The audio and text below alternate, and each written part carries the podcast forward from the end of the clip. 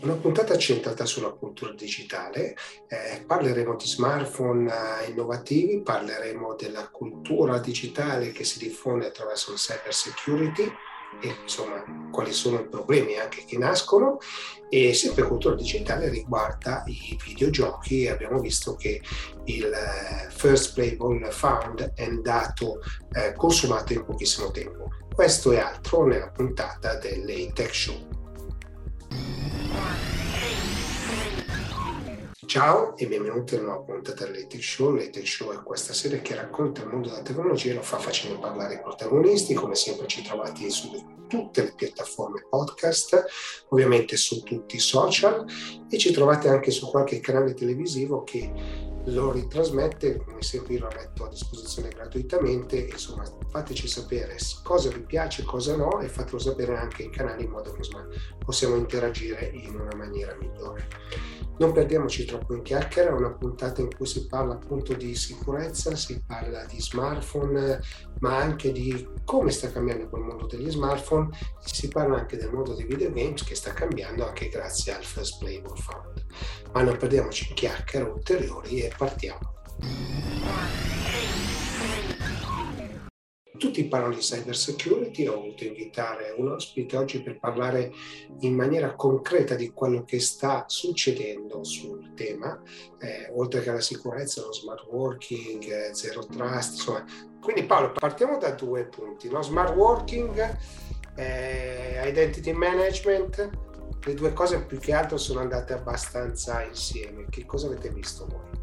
Assolutamente. No. Grazie Gigi per eh, i, due, i, due, i, due, spunti. Ma, smart, smart working, eh, più in generale il concetto di aver fatto in qualche modo eh, dissolvere le, le, le, barriere, i perimetri, un po' questo è il tema, perché eh, almeno dalla, da dove noi vediamo un po' dal nostro punto di osservazione, eh, possiamo dire, possiamo dire che eventi incerti che abbiamo vissuto in, questi, in questo anno e mezzo non hanno fatto altro che accelerare il processo di digital transformation eh, che era assolutamente già in atto, quindi era in atto eh, per via del fatto che qualche anno fa andava, andava eh, di moda lo slogan eh, Bring Your Own Device, no? che ormai è stato in qualche modo stoganato da anni, eh, adesso va molto di moda il termine eh, smart working, ma di fatto era già in atto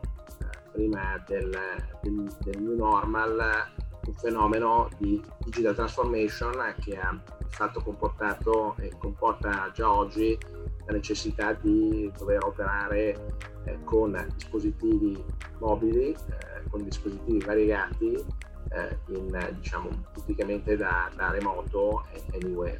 No? E, e questo si aggiunge a un altro fenomeno che è il fenomeno del fatto che le applicazioni risiedano eh, diciamo ovunque, no? on-prem e nel cloud.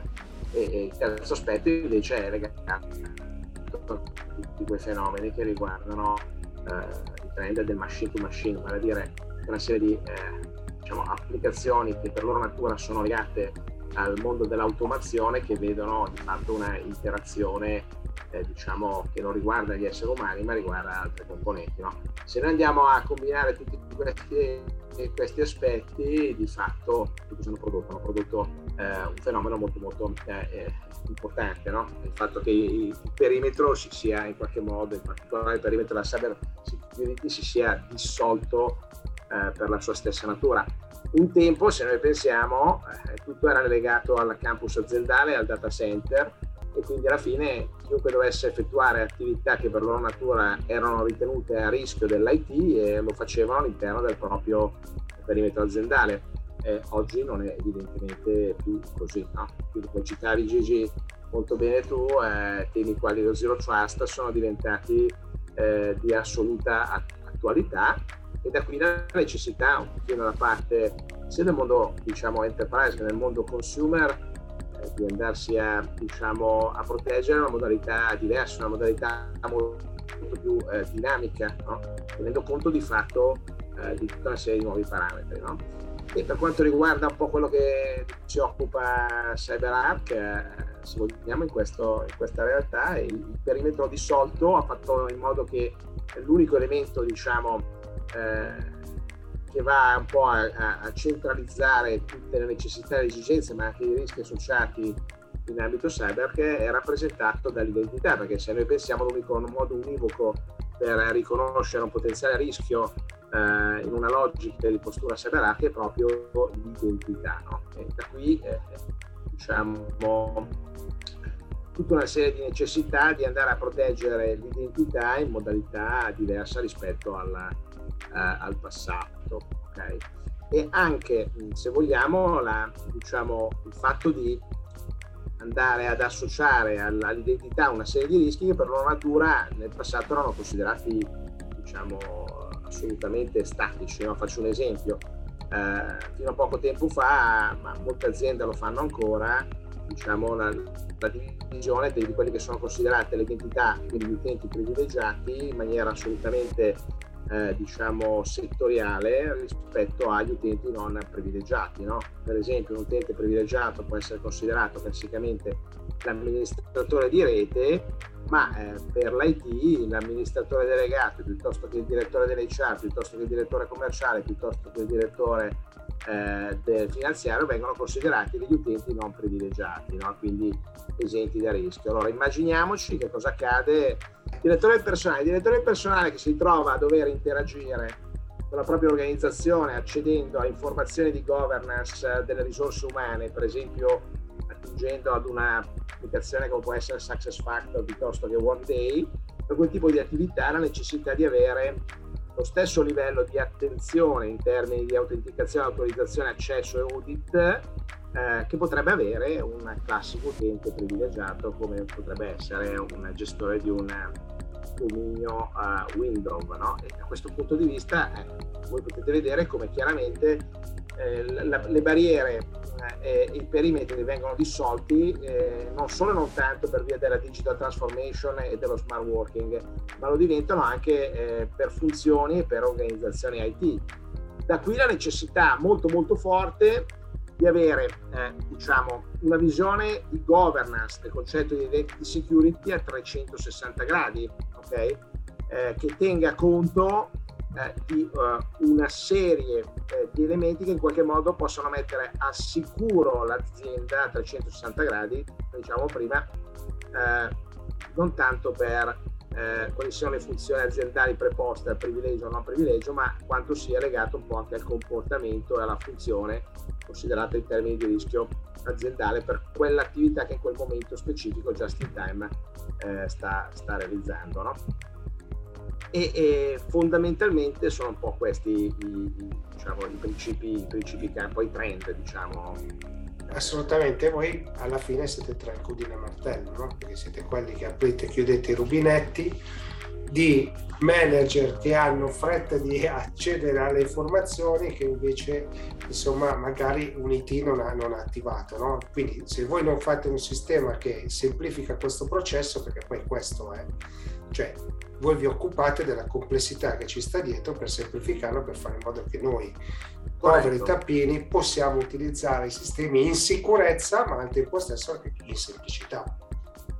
Assolutamente, guarda Gigi, noi possiamo dare un contributo eh, fondamentalmente in due ambiti, un po' la nostra, ehm, la, la, nostra mission, no? la filosofia con la quale noi ehm, operiamo dal punto di vista eh, diciamo, uh, filosofico. Eh, da un lato aiutiamo chi sta dietro le quinte, quindi eh, il mondo del, del CISO, del del security officer e del suo team a fare in modo di avere una piattaforma che, che diciamo di governance unica per tutte queste necessità, no? quindi automatizzare i processi, fare attività di advisoring che gli consente di essere in grado, a fronte di un audit di una nuova regulation, di reagire con una certa eh, rapidità. No? E questo è un po' quello che viene dietro le quinte. Eh, lato invece chi potremmo essere te e io, eh, abbiamo invece l'esperienza, cioè eh, un po' l'esperienza che noi tutti oggi abbiamo all'interno dell'azienda, no? quando devi fornire, che ne so, una password diversa per ogni accesso, autenticarti quattro volte con l'OTP, eh, o diamine, in quale dispositivo sta, ho perso, l'ho perso, lo devo replicare, no?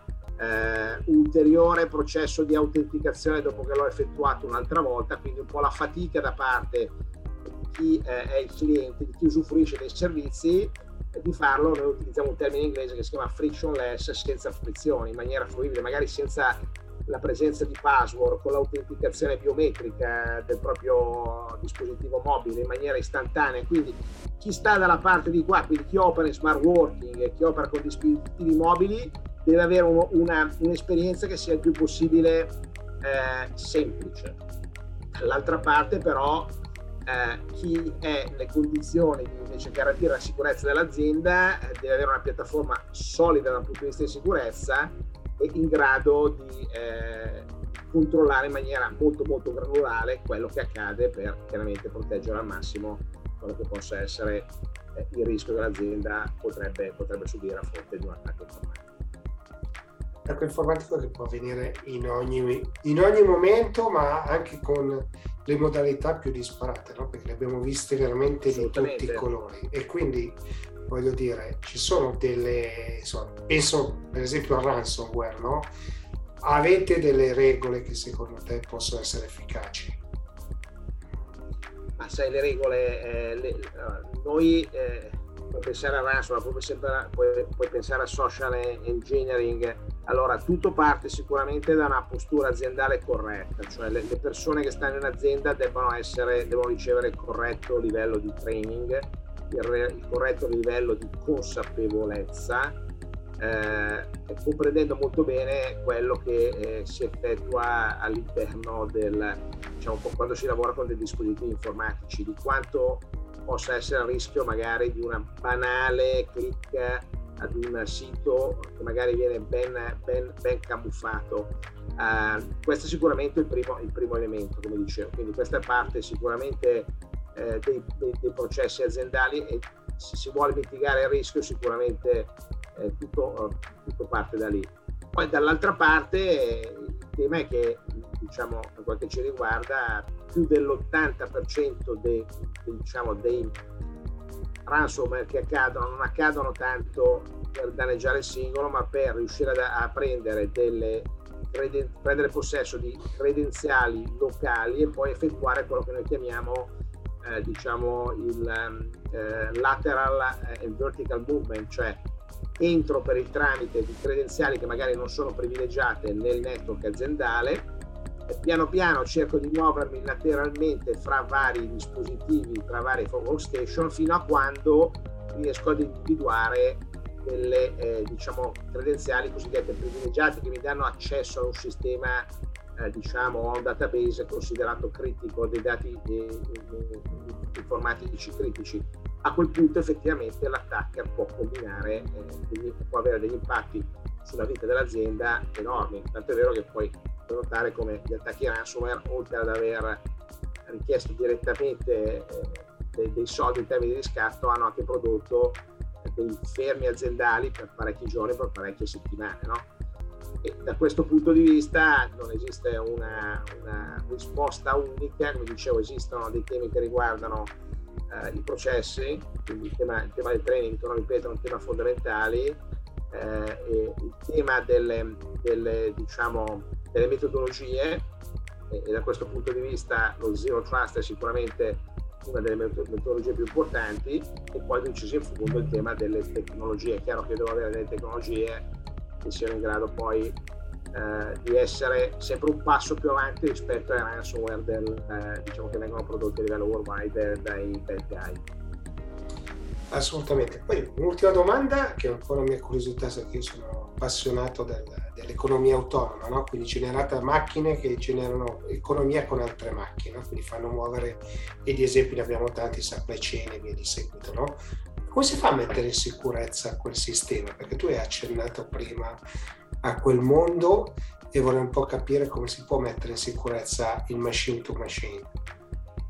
Beh, machine to machine, metterlo, allora, eh, eh, eh, ancora una volta, il tema è legato al, ai privilegi. Allora, se tu ti immagini un'applicazione, facciamo un esempio banale, eh, al mondo delle utility, mi viene in mente lo, lo, smart metering, cioè tutto quello che è legato al, ai contatori che utilizzano le varie aziende utility per, dire, per tenere sotto controllo i, i, consumi, perché sempre di più nella logica IT sono diventati degli strumenti molto intelligenti, no? che danno non solo eh, diciamo in maniera, lasciami dire, ehm, eh, diciamo ehm, monodirezionale inviano dei dati, ma ricevono anche dei dati, no?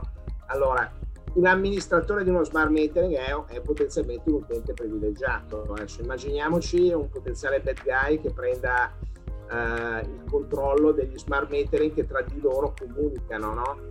eh, che cosa che potrebbe accadere. Allora immaginiamoci un, un altro esempio, eh, l'esempio di una smart city, no? una smart city in cui più oggetti tra di loro eh, diciamo, colloquiano in maniera automatizzata, quale impatto potrebbero avere sulla smart city nel momento in cui eh, questi oggetti, da questi oggetti fosse determinato un servizio chiave per la smart city, come potrebbe essere un servizio, non so, di videosorveglianza. Immaginiamoci addirittura alla, diciamo, al concetto di, eh, di guida autonoma e a tutti quegli arnesi che oggi rappresentano di fatto dei laboratori software, le, le autovetture che oggi, già oggi abbiamo, eh, abbiamo di, a disposizione, che come dicevo prima, arrivare al concetto di guida, di guida autonoma. Immaginiamoci che cosa potrebbe accadere se eh, le, le, le, credenziali che danno accesso a queste componenti hardware e software fossero in qualche modo eh, gestite da, una, da, un bad guy. No? Quindi eh, da questo punto di vista la medesima strategia di list privileged che esiste nel mondo dei privilegi per eh, la protezione delle risorse del data center, cioè fare in modo eh, di definire all'interno della piattaforma delle macchine, del machine to machine che gestisco, un meccanismo per cui tutte le credenziali considerate eh, gli hard code che viaggiano tra macchina e macchina vengono in qualche modo rimossi dalla comunicazione sul network eventualmente stiano su delle safe eh, e in qualche modo vengano crittografate, vengono gestite in maniera dinamica, in maniera tale da ridurre al minimo il potenziale, il potenziale rischio. Quindi da questo punto di vista, ancora una volta, anche nel contesto machine to machine, gestione credenziali privilegiate è un elemento altamente a rischio, per, per sua stessa natura deve essere oggetto di un'attenta pianificazione in termini di eh, protezione del rischio. Paolo, grazie mille perché hai fatto una chiacchierata ricca di esempi, ricca di esempi concreti di quello che può succedere. Quindi, insomma, non abbiamo parlato di sicurezza così tanto per eh, raccontarcela tra di noi, ma ho portato degli esempi che spero possano servire e fare veramente cultura su questi temi perché quando parli di formazione proprio devo creare una cultura su questi temi a, a 360 gradi. No? Adesso tu immaginati cosa accadrà quando avremo il frigorifero eh, collegato il drone che porterà il, l'alimento del frigorifero, poi accadrà che alla fine il bad, il bad, il bad guy spedirà il drone, aprirà il frigorifero in automatico e ti porterà via l'alimento del giorno. Però voglio dire, eh, le fantasie da futuro, io intanto mi diverto a vedere quelle su YouTube, po' quelle, quelle storie del 2050, no? quando ti inizia a raccontare come sarà il mondo nel 2050, però eh, se qualcuno chiude gli occhi a tanta fantasia si può, si può immaginare che cosa potrebbe accadere in un mondo completamente automatizzato nel momento in cui una automazione estremamente spinta e l'intelligenza artificiale eh, fosse governata da un bad guy. Si può immaginare, o difficilmente si riesce a immaginare in realtà, i danni che potrebbero accadere o le manipolazioni che, potrebbero, che ciò potrebbe comportare. Siamo solo agli inizi, no? Per quello che insomma, eh, visionari come Alec Ross dicono se tu hai un figlio eh, e diciamo, gli vuoi assicurare il lavoro dei prossimi vent'anni, iscrivilo eh, ad una facoltà di cyber security perché avrai il, il lavoro assicurato per i prossimi 20, 30, 40 anni. E questo è questo, insomma, tu che ci lavori, insomma, sai che, che, funziona così, hai visto anche poi come è esploso il mercato in questi anni. Eh? Cioè, non era neanche immaginabile molto... dieci anni fa. Chi lavora in questo settore come, come lo sono io e molti dei miei colleghi sono sicuramente persone privilegiate in un contesto in cui dire, molti, molte, molte, persone eh, hanno, hanno, sofferto parecchio per, per la pandemia. Privilegiate nella complessità che dovete affrontare tutti i giorni. Ognuno ha il suo. Grazie mille Paolo Grazie e voltiamo mille. pagina.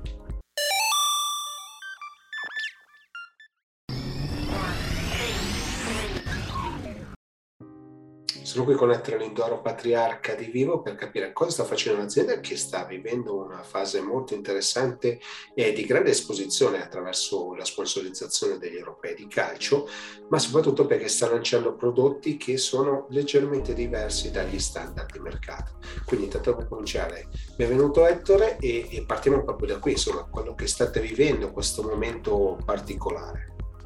Sì, eh, hai detto bene, in questo momento è un momento molto brillante per Vivo, benché siamo nella fase proprio iniziale, tant'è che siamo, eh, abbiamo un'età inferiore ai sette mesi, quindi diciamo veramente siamo in fasce, però nonostante questo, come hai detto tu, da una parte sicuramente il, il, prodotto, quindi lo sviluppo del prodotto in pochi mesi, eh, conto che eh, in Italia siamo arrivati a fine ottobre del 2020 con il, i prodotti della serie Y X51. Oggi proprio in, in Q1 abbiamo lanciato tra Q1 e Q2 ben tre prodotti, quindi oggi siamo presenti con l'X60 Pro, il P21 e l'Y72. Altra cosa che connota insomma, questa effervescenza del, della nostra azienda, abbiamo chiuso accordi eh, sia con il mercato open market, quindi con Mideo, Unieuro, Euronix e tutti i principali, compreso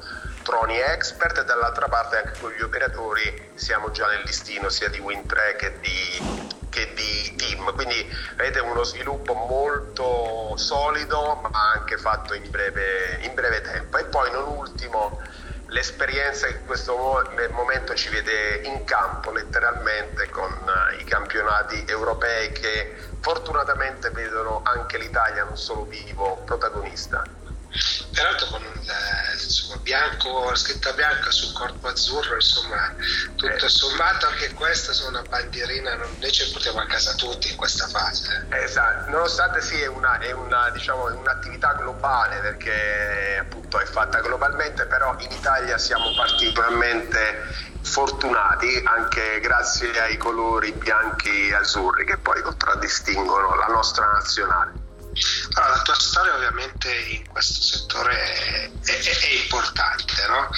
Quanto c'è di Ettore in, vivo in questo momento e quanto ci sarà di Ettore nel, nel, nel futuro? Perché insomma, tu già hai fatto degli accordi importanti, l'azienda si è mossa bene, ma cosa prevedi? Sì, sicuramente già in vivo c'è molto di quello che insomma è sulle mie linee d'onda, quindi come sai i matrimoni sono fatti sempre tra, tra due persone, quindi bisogna anche riconoscersi nell'altro. E da una parte sicuramente la, insomma, questa grande eh, azione e focalizzazione sul, sul, prodotto, ma con una sensibilità importante a quella che è la costruzione del brand. Quindi mai come questa volta no, ritengo che questa commissione sia partita sin dall'inizio perché vedi grande focalizzazione sullo sviluppo prodotto in tre fasce di di prodotto e l'importanza del brand abbiamo appena citato eh, proprio gli europei di calcio e poi quello che mi piace qui mi rivedo molto perché giustamente come hai posto giustamente la domanda tu e quanto di vivo c'hai netto perché in questo momento io sono nella fase proprio iniziale quindi diciamo eh, questo è importante è il concetto di, no, di focalizzazione cercare di fare al meglio poche cose piuttosto che farne tante con, senza la necessaria focalizzazione. Altro aspetto, poi mi sono ritrovato che poi racchiude quello che ho detto nella filosofia Ben Fenn di, di Vivo, che è quella che semplicemente dice fare la cosa giusta e farla bene. Ecco, questo forse sintetizza al meglio quello che dico, però mi piace dire non solo a parole ma nei fatti. E ho citato l'esempio dei prodotti e dell'investimento sul brand che è visibile a tutti parliamo proprio di prodotti, no? il mondo degli smartphone è fatto di prodotti che sono tutti sostanzialmente simili, no? e come si fa a differenziarsi e a farsi notare dal pubblico come state facendo voi? Sì, esatto, eh, siamo partiti no, a livello mondiale, devo dire, dalla consapevolezza che in questo mercato che è molto denso di prodotti non si sentiva il bisogno di un nuovo brand, questo bisogna avere l'umiltà di di, di saperlo, però dall'altra parte eh, appunto nello sviluppo prodotti abbiamo da subito focalizzato l'attenzione su tre macro aree, che è la fascia diciamo, dell'eccellenza tecnologica e del design che è rappresentata dal nostro segmento X, quindi abbiamo lanciato l'X60 Pro e nel segmento B che è il, il più recente nato il B21 e nella serie Y che è stata anche quella più eh, solida e, e, e, frequentata dal punto di vista dei modelli lanciati che è la serie Y con l'Y72 quindi come vedi una buona solidità però senza frammentare l'offerta perché entriamo in un mercato in cui siamo solo tra gli ultimi arrivati in ordine di tempo ma sicuramente con le idee chiare tra le varie caratteristiche che non sto qua a enucleare, sicuramente l'X60 Pro racconta un'eccellenza fatta di eh, ambito fotografico e non solo parliamo di megapixel ma la collaborazione con Zeiss e l'X60 Pro è il primo di una serie di smartphone che saranno realizzati insieme a Zeiss perché ripeto è un accordo di lungo termine l'X60 Pro è so, solo il primo e cos'è? Non è nient'altro che non solo una, una fornitura di componenti ma in realtà è stato realizzato un lab virtuale tra Zeiss e, e Vivo dove sono me, state messe a fattor comune le esperienze. Vivo per quanto riguarda gli smartphone e Zeiss per quanto riguarda eh, il reparto ottico, quindi è una partnership nell'ambito dell'imaging system dove ognuno ha messo eh, a fattor comune il proprio eh, know-how. Non è solo parte fotografica ma anche la grande innovazione è quella del gimbal 2.0 che è questo eh, stabilizzatore cosiddetto dinamico flottante che portano la stabilizzazione a quattro assi su quelle fotografiche e cinque assi su quelle video. Quindi queste sono le due grandi rivoluzioni del, del, prodotto. B21 c'è questa innovazione eh, importante tra le altre perché comunque è un comparto fotografico importante anche lui con 64 megapixel di fotocamera principale ma ha questo doppio spotlight sul, sul frontale che consente di eh, eh, ottimizzare la luce soprattutto quando si realizza selfie con lo smartphone. E attenzione, oggi parliamo di selfie per un po' banalizzare l'utilizzo della fotocamera frontale, ma noi sappiamo come negli ultimi anni la fotocamera frontale è diventata decisiva per le nostre anche video call giornaliere, anche quelle che stiamo facendo. Quindi attenzione, non è più no, il paradigma applicato solo ai selfie, ma soprattutto a quella che è la nostra videocomunicazione in, in, mobil, in mobilità. E poi arriviamo all'X72, anch'esso 5G come i due precedenti, però in una fascia con un prezzo più accessibile che offre il giusto equilibrio di caratteristiche col prezzo che è 329 euro, mentre per concludere perché era parte della tua domanda, il B21 è stato posizionato in una fascia diciamo media 449 fino ad arrivare all'X60 Pro che si attesta su un prezzo di 799 euro. Beh, credo che il posizionamento sia molto importante, ma come hanno accolto gli operatori eh, l'ingresso sul mercato di Vivo?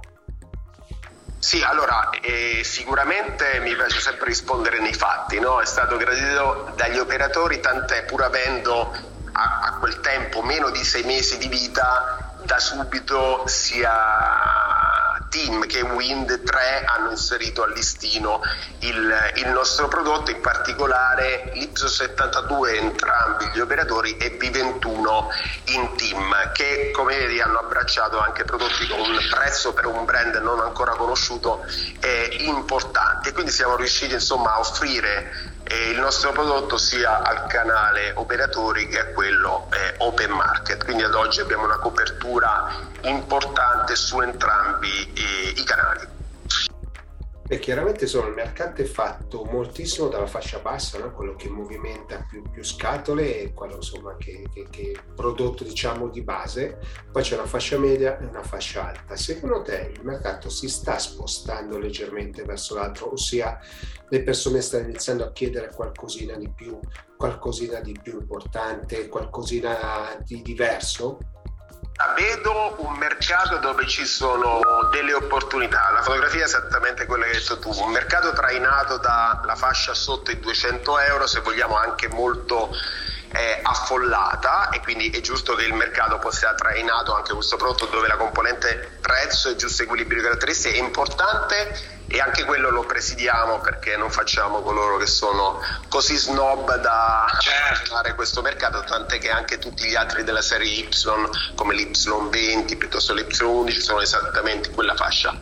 Però abbiamo voluto proporre innanzitutto eh, altri due prodotti come quelli del segmento B quel segmento X che vanno a esplorare delle caratteristiche che magari oggi non erano state ancora esplorate per dare un beneficio in più. E quindi per rispondere ancora più pragmaticamente alla tua domanda se vedi vediamo una buona opportunità nella fascia media, quindi immaginiamo il B21 che nasce a 449, quindi si attesta diciamo una fascia media di mercato dove le persone ovviamente si scelgono attraverso il prezzo che sicuramente è una componente importante e soprattutto rispettabile, ma dare quel qualcosa in più che indipendentemente dal prezzo che può essere sicuramente impegnativo ti consente quell'esperienza che parte però, e questa è l'altra cosa importante che un po' si lega al Ben Fan, fare la cosa giusta, cioè partire dal beneficio dell'utente, non solo una lista di caratteristiche rispetto al mercato.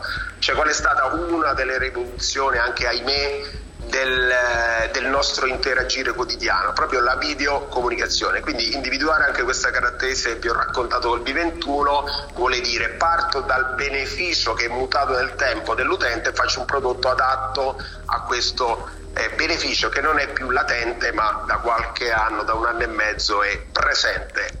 E l'X60 Pro e racconta insomma un mercato che è trainato, come la sappiamo, dalla fotocamera, quindi anche noi vogliamo dire la nostra, però anche qui con alcune soluzioni che fanno parte della quotidianità. Anche noi non abbiamo la mano fermissima, spesso facciamo foto e video quando facciamo altre sette cose, molti di noi fanno anche sport o sono sempre in mobilità e quindi quello va a cogliere di nuovo un beneficio della vita eh, quotidiana. Quindi benfè significa ascoltare realmente le esigenze delle persone e da lì sviluppare un'evoluzione di prodotto. Bene, allora grazie mille Ettore perché è stata veramente una bellissima chiacchierata e voltiamo pagina.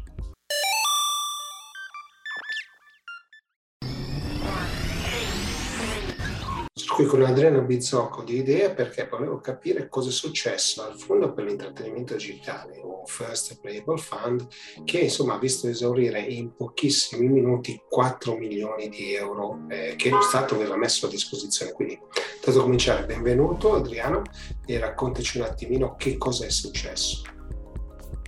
Sì, ehm, allora da un lato c'è da, da fare una, da esprimere diciamo, una, una, soddisfazione rispetto al fatto che trattandosi di fondi pubblici il tema è sempre se effettivamente li riesci a collocare, a spendere come è stato e quindi se hai avuto un'intuizione corretta rispetto a quella che è la domanda da parte delle imprese o se invece restano lì fermi perché evidentemente hai sbagliato qualcosa. In questo caso, nel caso del First Payable Fund, abbiamo avuto la, la prova provata che l'intuizione era più che giusta e che evidentemente la domanda c'è ed è anche nettamente superiore a quella che era l'offerta di, eh, di fondi pubblici e questo purtroppo, e questo è un po' l'altro lato della medaglia, ci spinge un po' a dire come associazione che ha promosso eh, da, da, inizio 2020 l'introduzione di questa misura, ci porta un po' a dire che avevamo ragione noi quando all'epoca chiedevamo un impegno un pizzico più coraggioso da parte del, del governo di allora nel destinare una eh, copertura diciamo che sarebbe stata eh, quantomeno il doppio di quei 4 milioni che invece si sono volatilizza- volatilizzati come dicevi tu giustamente in eh, circa 2-3 ore non di più. Ehm, certo molte imprese erano preparate un po' perché eh, diciamo il cammino di implementazione di questa misura è stato comunque eh, abbastanza lungo e questo ci ha consentito di eh, pianificare workshop, momenti di confronto, anche un webinar che come idea abbiamo organizzato insieme al Mise, a Invitalia, Infratel il 18 giugno. E un po' perché eh, ci sono diverse imprese che avevano già maturato un'esperienza, per esempio con Creative Europe o con altri bandi o fondi nazionali e regionali, che quindi diciamo partivano già con un certo tipo di lavoro eh, da, da, poter eh, spendere, un certo tipo di esperienza da poter spendere in questo caso.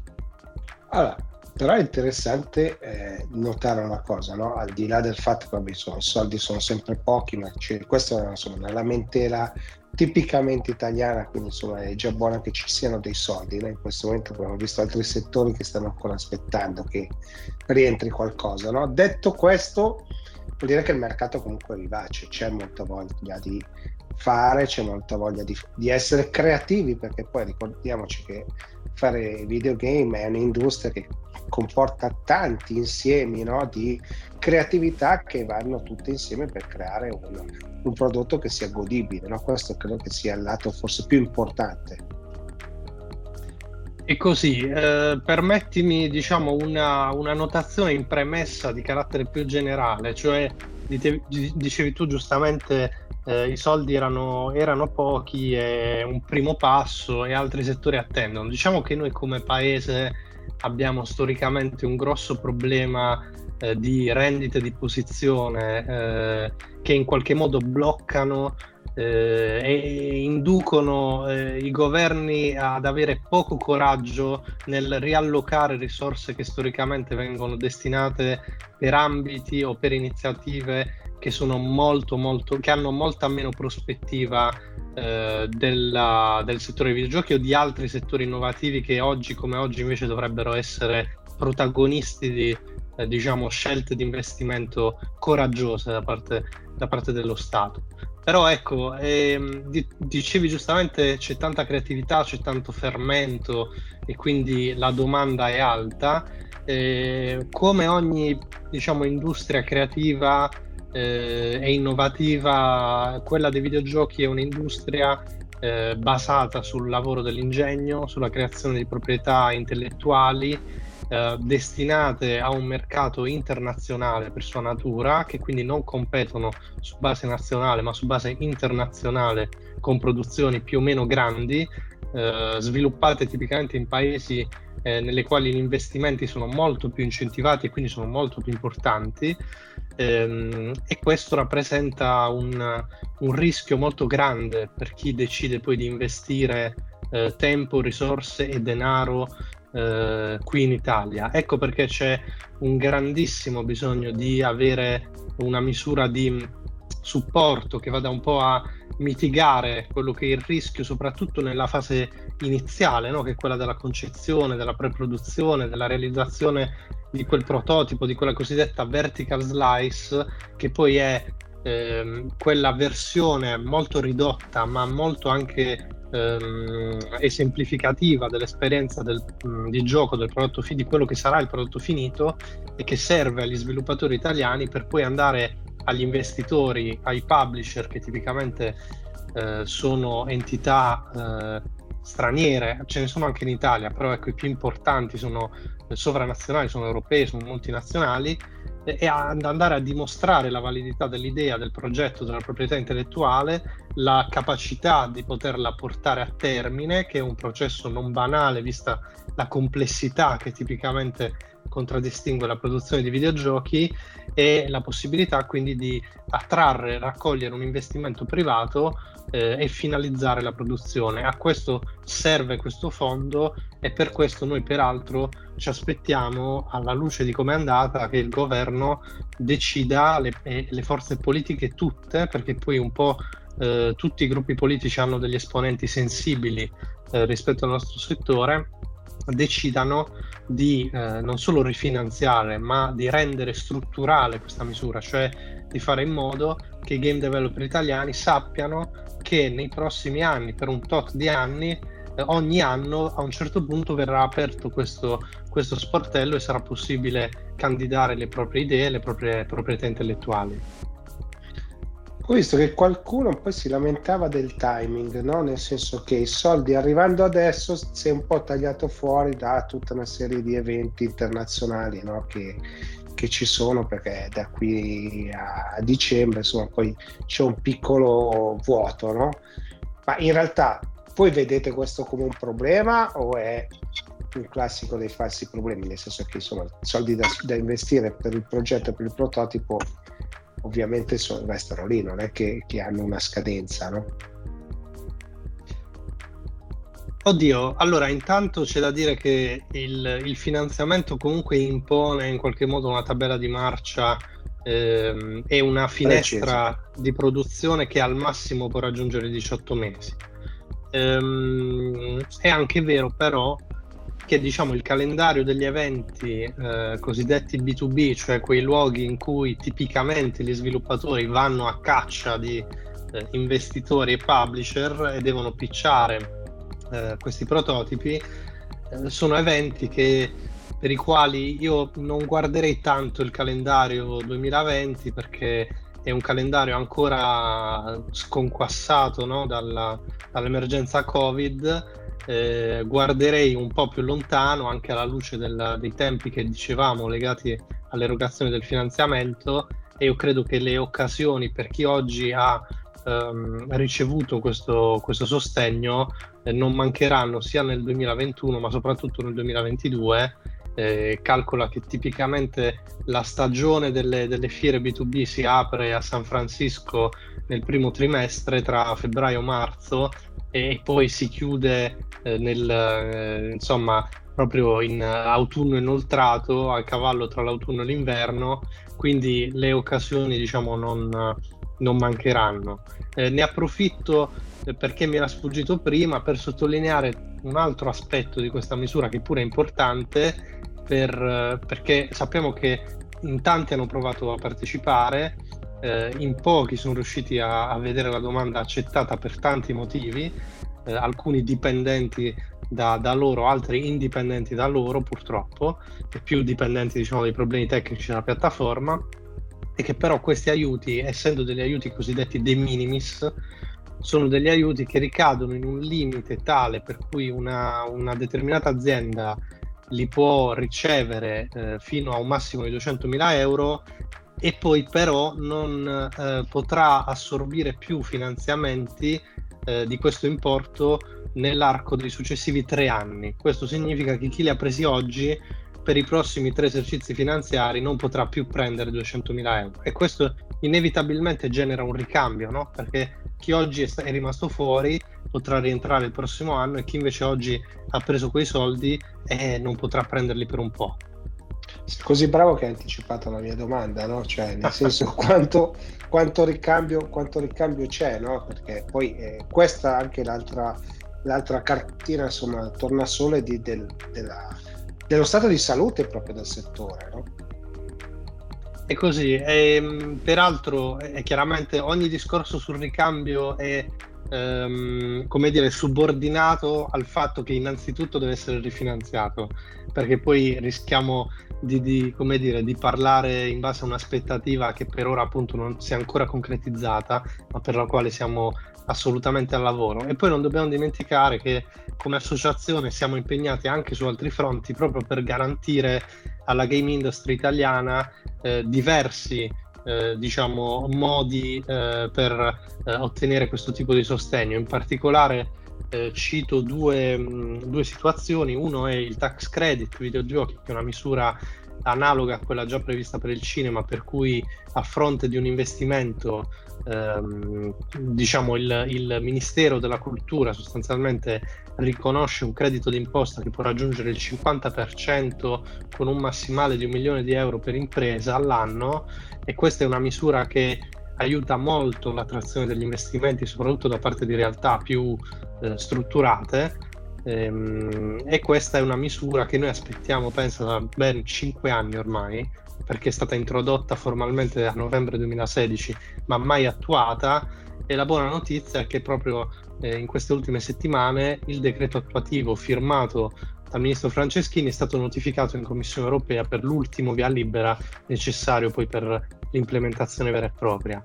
E l'altro fronte su cui siamo molto impegnati come associazione è la collaborazione che ormai stiamo eh, portando avanti e moltiplicando sul territorio italiano con le amministrazioni, le amministrazioni regionali perché le regioni sono degli enti pubblici con una straordinaria capacità di spesa e di programmazione sul territorio e con loro, eh, in particolare fin qui con Regione Lazio e con Regione Emilia-Romagna, eh, abbiamo lanciato due programmi di accelerazione per start-up o comunque piccoli studi di sviluppo di videogiochi che in qualche modo vanno sia a fornire dei grant e dei servizi per le eh, imprese selezionate per questi programmi di accelerazione, sia fornire eh, un grande contributo in termini di formazione, soprattutto eh, lato business per consentire loro di lavorare anche qui su dei prototipi, dei pitch destinati agli investitori quindi creare nuove occasioni di business e di crescita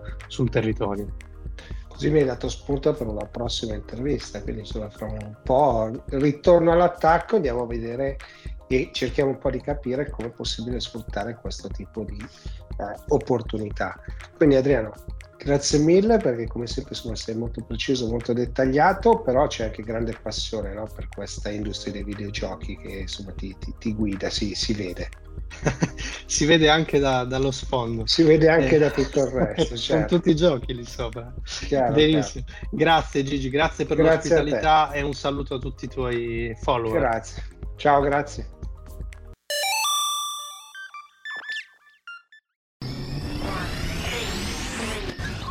Bene, siamo giunti al termine anche di questa puntata del Late Show. Come sempre vi invitiamo a farci sapere cosa vi è piaciuto, cosa non vi è piaciuto, a condividere se avete gradito, insomma a farci sapere se ci sono degli argomenti che volete che possiamo toccare in queste ultime puntate di questa stagione. E non mi resta altro a questo punto che rimandarvi alla prossima puntata. Veniteci a cercare su tutte le piattaforme social e tutte le piattaforme podcast. Ciao!